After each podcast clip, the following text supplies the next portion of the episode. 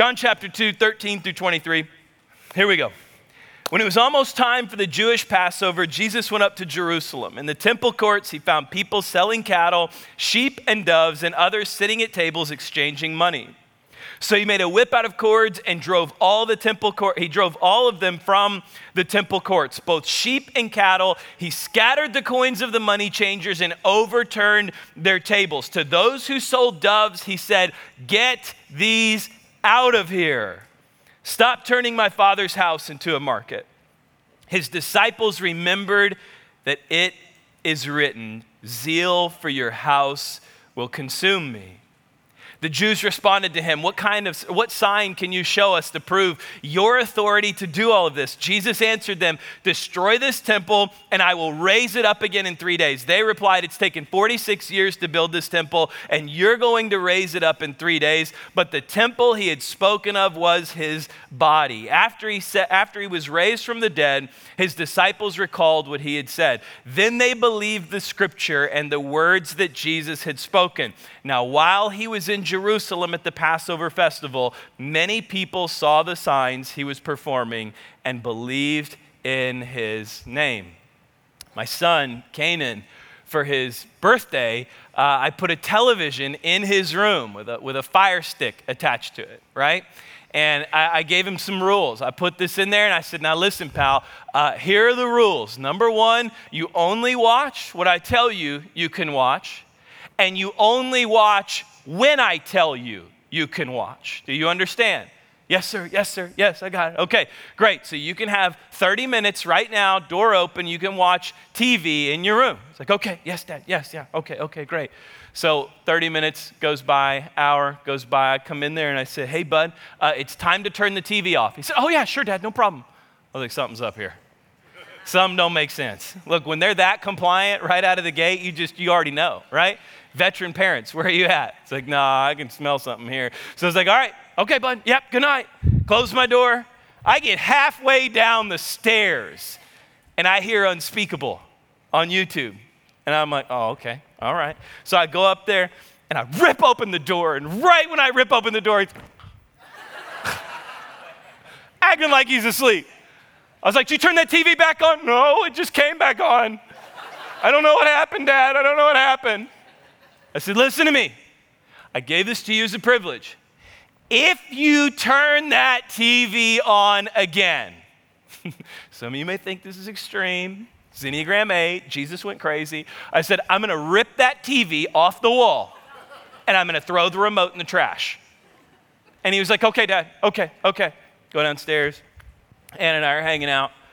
About an hour later, I just, ha- I just had this sense in my spirit. I was like, you know, something ain't adding up. There is, there's something going on upstairs. I go upstairs, I, I can hear the TV on in his room. Rip open the door again. I was like, I was like, what do you think I did? Come on, you, Tina, you know me. I mean, what do you, what do you think I did? I took that, I ripped that TV off the wall ripped the cable out so fast it broke the outlet protector. I took that remote, I threw that remote in the trash, and I said, Boy, I told you if you do this, this is what will happen. There, there was this moment where it was like you, you, you forced me to, I had to take radical action to show him I was serious. When it comes to Jesus cleansing the temple, Jesus has to take radical action to communicate the heart of his, his heart's desire. He is coming to his people, he steps into the temple, and he takes radical action. And the purpose of this radical action is actually in John chapter 20, verse 31. Follow me now. We're going to build a case for what is happening with the temple cleansing, okay? John chapter 20, verse 31 tells you the purpose of the Gospel of John, okay? Here's why the Gospel of John was written, verse 20, uh, chapter 20, verse 31.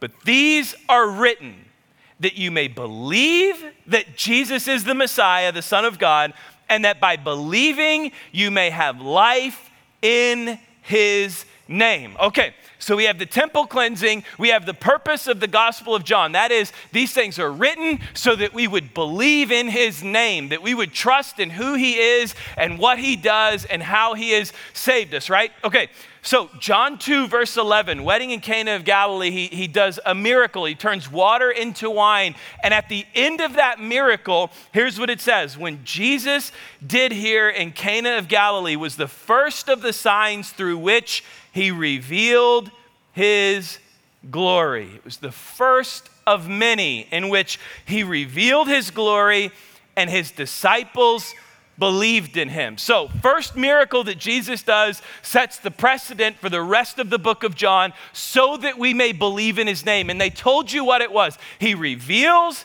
his glory so that we will believe.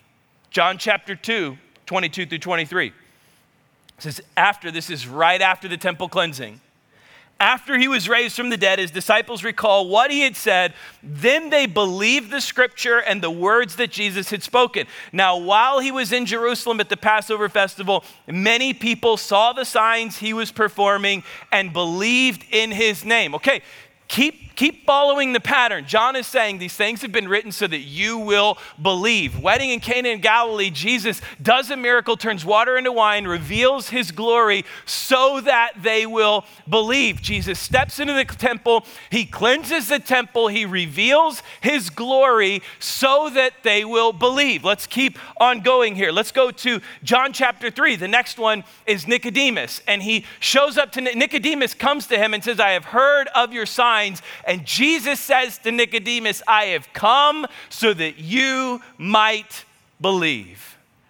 John chapter 4, woman at the well, he tells her her dirty laundry. He says, You've got multiple husbands. You want, the, you want the water that gives, you want living water. If you asked me for it, you would never have to ask again. She believes in him. In John 4, verse 39, it says, Many of the Samaritans from that town believed in him because of the woman's testimony. He told me everything I ever did. He reveals his glory to the woman so that they might believe. Later in John chapter 4, Jesus heals the official's son. John 4, verse 59 says, Then the father realized that this was the exact time at which Jesus had said to him, Your son will live. So he and his household believe. Jesus reveals his glory so that we will believe. John chapter 5. Jesus heals a lame man on the Sabbath. The religious leaders bring charges against him for breaking the Sabbath rules. In John 5, verse 24, says, Very truly I tell you, whoever hears my word and believes him who sent me has eternal life and will not be judged, but is crossed from death to life. If you believe in me, you will be saved. I will reveal my glory so that you may believe. John chapter 6, Jesus feeds 5,000 people with five loaves. I love that place, and two fish. John 6, verse 14, here's what it says After the people saw the sign Jesus performed, they began to say, Surely this is the prophet who has come into the world. Jesus reveals his so that we might Jesus reveals his glory so that we might believe. John chapter 7, Jesus teaches in the temple. Roll into John chapter 8, woman at the well. And he encounters the woman at the well, and he all of them are condemning her, and he tells her, he tells all of them, he calls out the crowd, and then he says to her, Woman, who condemns you? Nor do I condemn you. Go and sin no more. And here's what she says. She says, No, my Lord, none condemn me. In other words, he became her Lord. She re- he revealed his glory, and she believed. John chapter 9, Jesus heals a blind man on the Sabbath. Again, the Pharisees two times question this blind man about being healed by Jesus. And listen to what the blind man says John 9, 24 through 27. A second time they summon the man who had been blind. Give glory to God. Isn't that interesting? The Pharisees are seeking to give glory to God by rejecting Jesus' miracle. They're seeking to, he says, give glory to God by telling the truth, they said. We know this man is a sinner. Verse 25. He replied, This is the blind man. Whether he is a sinner or not, I don't know. One thing I do know I was blind, but now I see. Verse 26.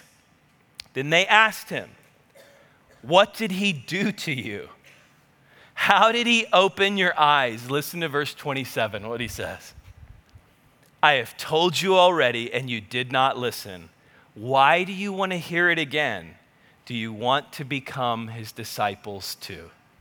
Jesus reveals his glory so that we might believe. He continues on. John chapter 10, he is the good shepherd. John chapter 11, Lazarus raised from the dead. What does John 12 say? That many people came to believe because they saw Jesus raise Lazarus from the dead over and over and over. Follow it throughout the resurrection of the book of John. John says, I wrote you these things so that you might believe in his name. And miracle after miracle, after cleansing, after movement, after word, after sermon, after preaching, it is all wrapped up in this. He reveals his glory so that you might believe. Now, let me ask you this question then.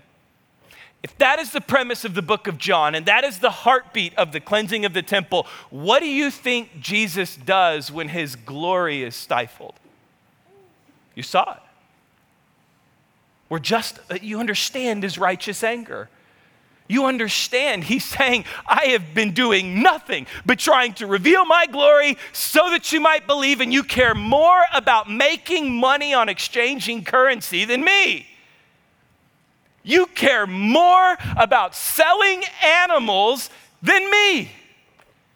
You care more about commerce than me. And he takes radical action. Let me give you a little more context, and then we're, we're where we need to be, okay? Uh, Jerusalem at this time normally was between 200 and 300,000 people. When the Passover would occur, they, Josephus estimates 2.5 to 3 million Jews would descend upon Jerusalem for the Passover, okay? So he, he also suggests that the temple priests had to be two to 300 people. There were temple mercenaries that worked for the high priest for anyone who tried to disrupt the temple, but he said there was at least, he, he bases his calculation on 250,000 sacrifices. So he said there's 250,000 sacrifices, 2.5 to 3 million Jews descending on one place. Here's what you need to know this was the biggest event of the year by far. Do y'all know who plays in the Super Bowl next week? I don't know if you know that or not. I'll tell you who it's not. no, just, I'll be nice. Why hammer the Cowboys? They did it to themselves, right?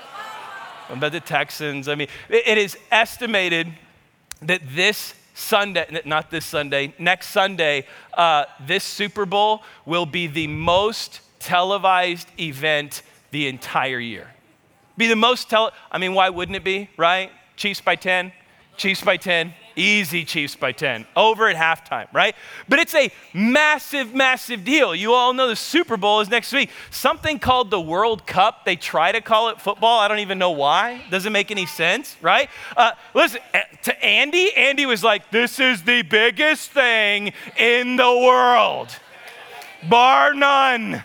You don't understand. Like, that's, that's what you need to have in your mind contextually when we talk about the Passover and we talk about the cleansing of the temple. This was the World Cup, this was the Super Bowl. There were more people that descended upon this moment in Jewish history than any other time, okay? We have to understand that. So, Jesus walks up into the temple. Now you're starting to get the picture.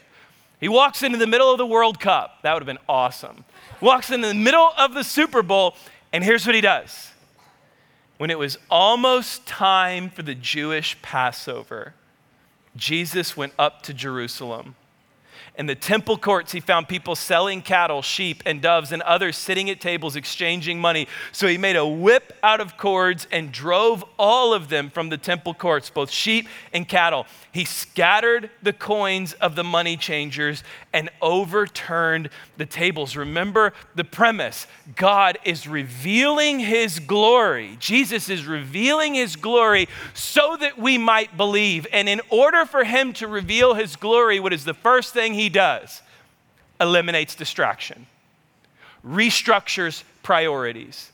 You will not experience the glory of God if you don't have your priorities in line you will not experience the power of God, the move of God, if you have so many other things that are distracting you. The temple was filled with distractions. So they'd have 2.5 to 3 million Jews come to Jerusalem, most of which would not travel with their animals, which means there was great economic opportunity for the people to go in there and sell these animals. The problem was they moved from the outer court to the inner court of the temple, which means only one thing the high priest approved it. It's the only way they could have moved from the outer to the inner. So you have the entire religious system more concerned with selling animals and exchanging money than the glory of God, than what is actually happening. And what does Jesus do? He walks in and destroys it. You know, I think we, we get to this space where we become far more concerned with checking boxes of, of our spiritual life than, than actually living a life surrendered to Jesus. You need to understand something. It doesn't matter how many times you read that Bible in the morning and check the box. Doesn't matter how many times you come to church. Doesn't matter how many opportunities you have to volunteer. Doesn't matter if you're the best dancer at night to shine on Friday night. If your heart is not surrendered to Jesus, those offerings are meaningless. Listen to what he says in Isaiah 1, verse 11 through 13. This has always been God, by the way. This is what I find so interesting. God has not changed. God has not changed from a God who says, Give me sacrifices to live surrendered to me. This is who He's always been. Listen to Isaiah 1 11 through 13. What makes you think that I want all your sacrifices, says the Lord? I am sick of your burnt offerings of rams and the fat of fattened cattle. I get no pleasure from the blood of bulls and the lambs and goats. When you come to worship me, who asked you to parade through my courts with all your ceremony? Stop bringing me your meaningless gifts. The incense of your offerings disgusts me. As for your celebrations of the new moon and Sabbath and your special days for fasting, they are all sinful and false. I want no more of your pious meetings. Do you understand that all of the things that you are doing for God or doing for your family or doing for your children, if your heart is not transformed, those are meaningless offerings? That's saying, I, I don't want you to do all of this. That's great. Appreciate that. But I want you. I want you, not the things that are distracting you that you keep giving unto me. Psalm 51, 16 through 19. He says, You do not delight in sacrifice, or I would bring it. You do not take pleasure in burnt offerings. My sacrifice, O God, is a broken spirit, a broken and contrite heart. There's your answer. What makes an offering acceptable? The right heart you, God, will not despise. May it please you to prosper Zion, to build up the walls of Jerusalem. Then you will delight in the sacrifices of the righteous, in burnt offerings offered whole. Then the bulls will be offered on your altar. If you are blind to the glory of God and your life is filled with distraction, all of the other things that you're doing don't matter. We have to understand this because we live in a culture that is making money off distracting us.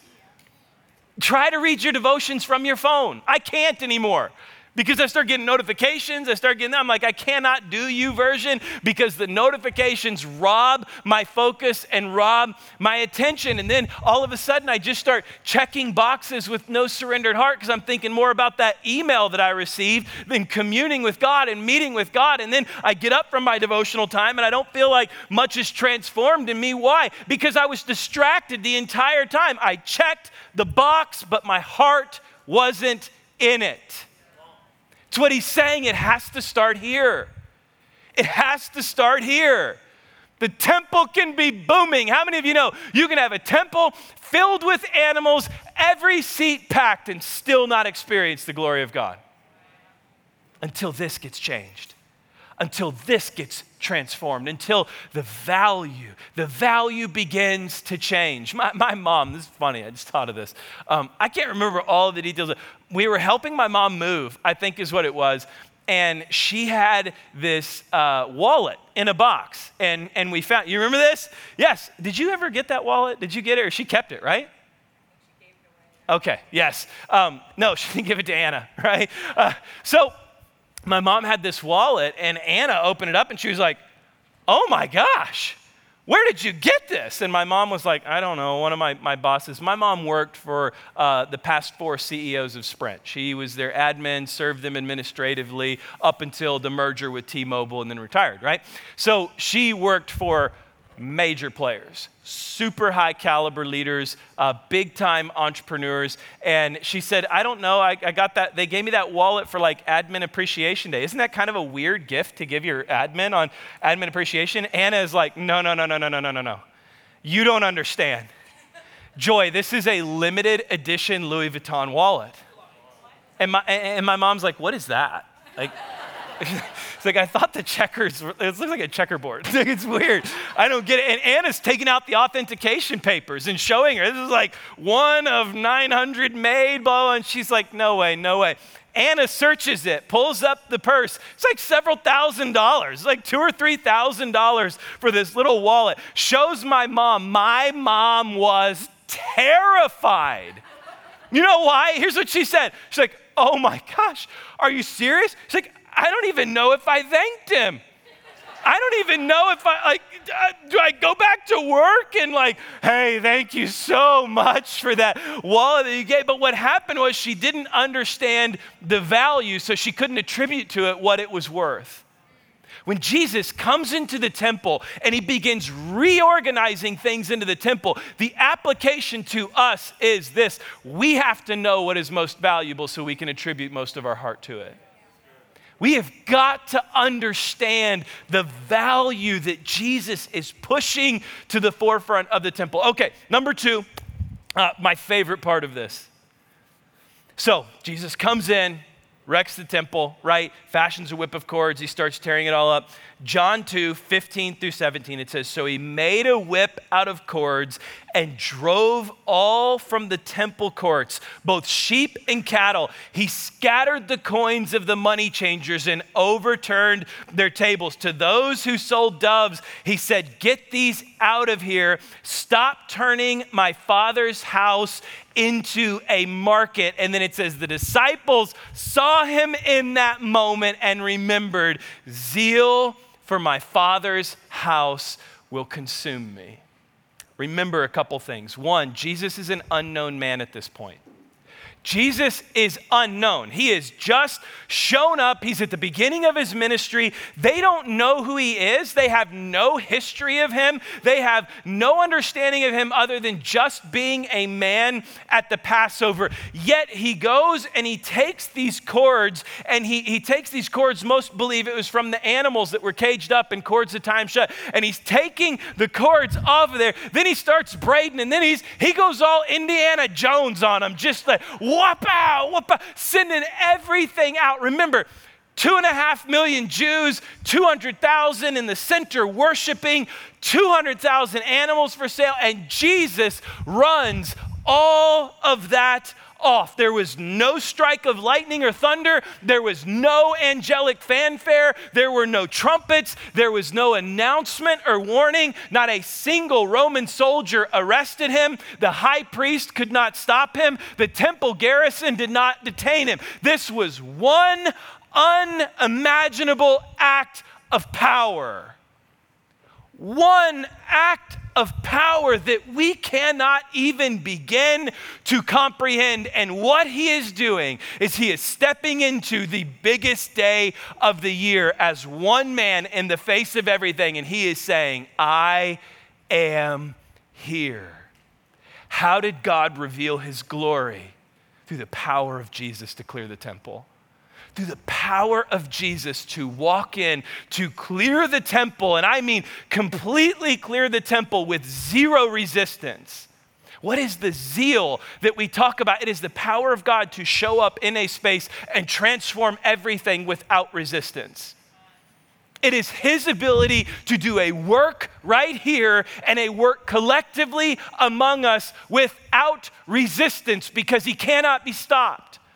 He cannot be contained. He cannot be controlled. Jesus reveals his glory through a display of his power.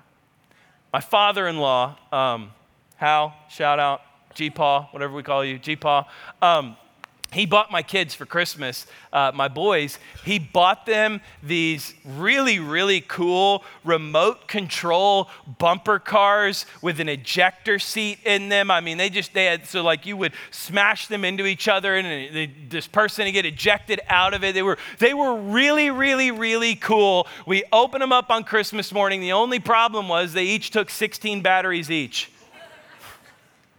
I'm not kidding you. And, and my boys were so excited about these cars. Like it was their highlight. And it's Christmas Day, so everything's closed, right? So you can't get batteries anywhere. So I'm literally walking through the house, taking batteries out of remotes, taking batteries out of other toys, trying to get trying to get these things to work. And I mean, there was there was not enough power in the house. So it was funny. They, they spent the whole day sitting there holding them, just kind of admiring them, but they couldn't experience them because we had no power. My concern is that you come here and admire God, but don't experience His power. My concern, Jesus' concern in cleansing the temple, is that you were showing up because everybody else was. It's because you were showing up because it was a lot of fun. It was the biggest day of the year. Let's go see everybody worshiping. And his biggest concern was that you were showing up and not experiencing power. We are not a place where you just come and get what you want and leave. We are a place that you get involved with. We are, the church is an organism, right? It's not an organization. I, I, I, don't like when people call it that. We are not an organization. We are not a 501c3. We are a living body of people.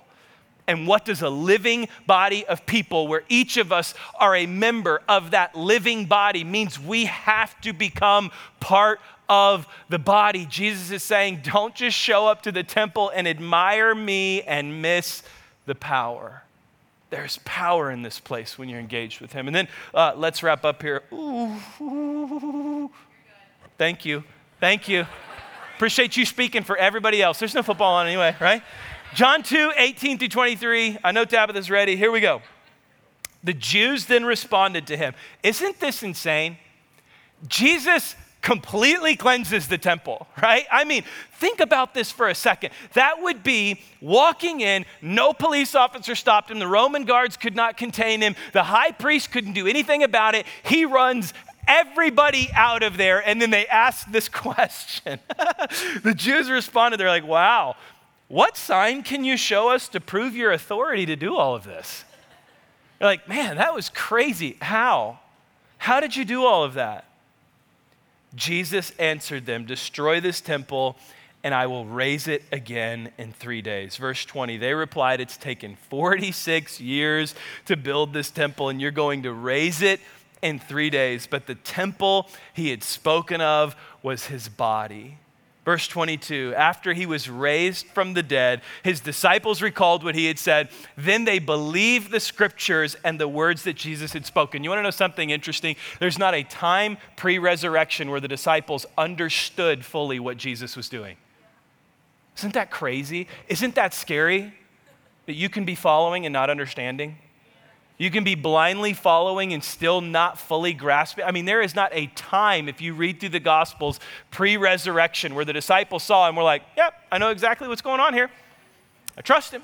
Yep, I'm on board. No, it was afterwards. Isn't that crazy? And then verse 23 now, while he was in Jerusalem at the Passover festival, many people saw the signs he was performing and believed in his name. I love this because Jesus is standing there and they ask him, What authority do you have? And we know they thought he was talking about a physical temple, but he was talking about himself. So they say, What authority do you have? Here is the authority of God. He says, It is right here in me.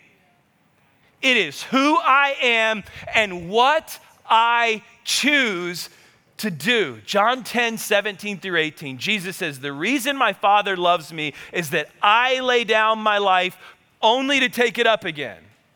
No one takes it from me, but I lay it down on my own accord. I have authority to lay it down and authority to take it up again. This command I received from my Father. Again, Jesus is saying, I am the I am. Remember from Exodus, who, who are you, God? And he says, I am who I say I am. Jesus is saying the exact same thing. It is a confirmation of his deity, saying, I am. I am the temple. I, tear it down and I'll raise it in three days. In fact, I, I love that because they, they mocked Jesus when he was on the cross because of that. Mark 15, 29 through 30 says those who passed by in, hurled insults at him shaking their heads and saying so you who are going to destroy the temple and build it in three days come down from the cross and save yourself he had no idea what they were mocking. How do we wrap up this whole temple cleansing? I mean if we were to summarize it in one way it would be to surrender your heart to the revealed glory of god so that you may believe Surrender your heart. Get rid of all the distractions. Get rid of all of the things that are confusing you, distracting you, holding you back. Recognize the power of God to transform you and recognize the authority of Jesus to lead you into a life fully surrendered to Him. This is what He wants, this is what He's after my son, um, man, that's two, right? That's two ice creams today. Darn it, I started with him, ended with him. Rough sermon for him today. Uh, my son, he, um, he and his friend, one of our neighbors, thought it would be really, really funny to turn our uh, electric garage door into an amusement park game. Yeah, so they, they did this thing where he would punch in the buttons to open the garage. And then he and his friend would run and they would hang from the garage to see how high it could take them up before they fell off. They did it for an hour. They did, I mean, when I say they destroyed my garage door, like I went out there and it looked like Anna drove her car through it. It was off the rails, it was bent, it was torn to pieces, and I, I mean, you already heard about me ripping TVs off walls, right? Like, I'm an Enneagram 8, I'm given to that, I just follow Jesus. You know, I've fashioned a whip of cords for him. But I, I saw the garage door and it was absolutely destroyed. And I am so mad. I called my friend, and because uh, I, I, knew he'd know somebody, Brett. I called Brett, and, and Brett says to me, "Boy, Luke, I'm gonna sit you on a stump for a minute."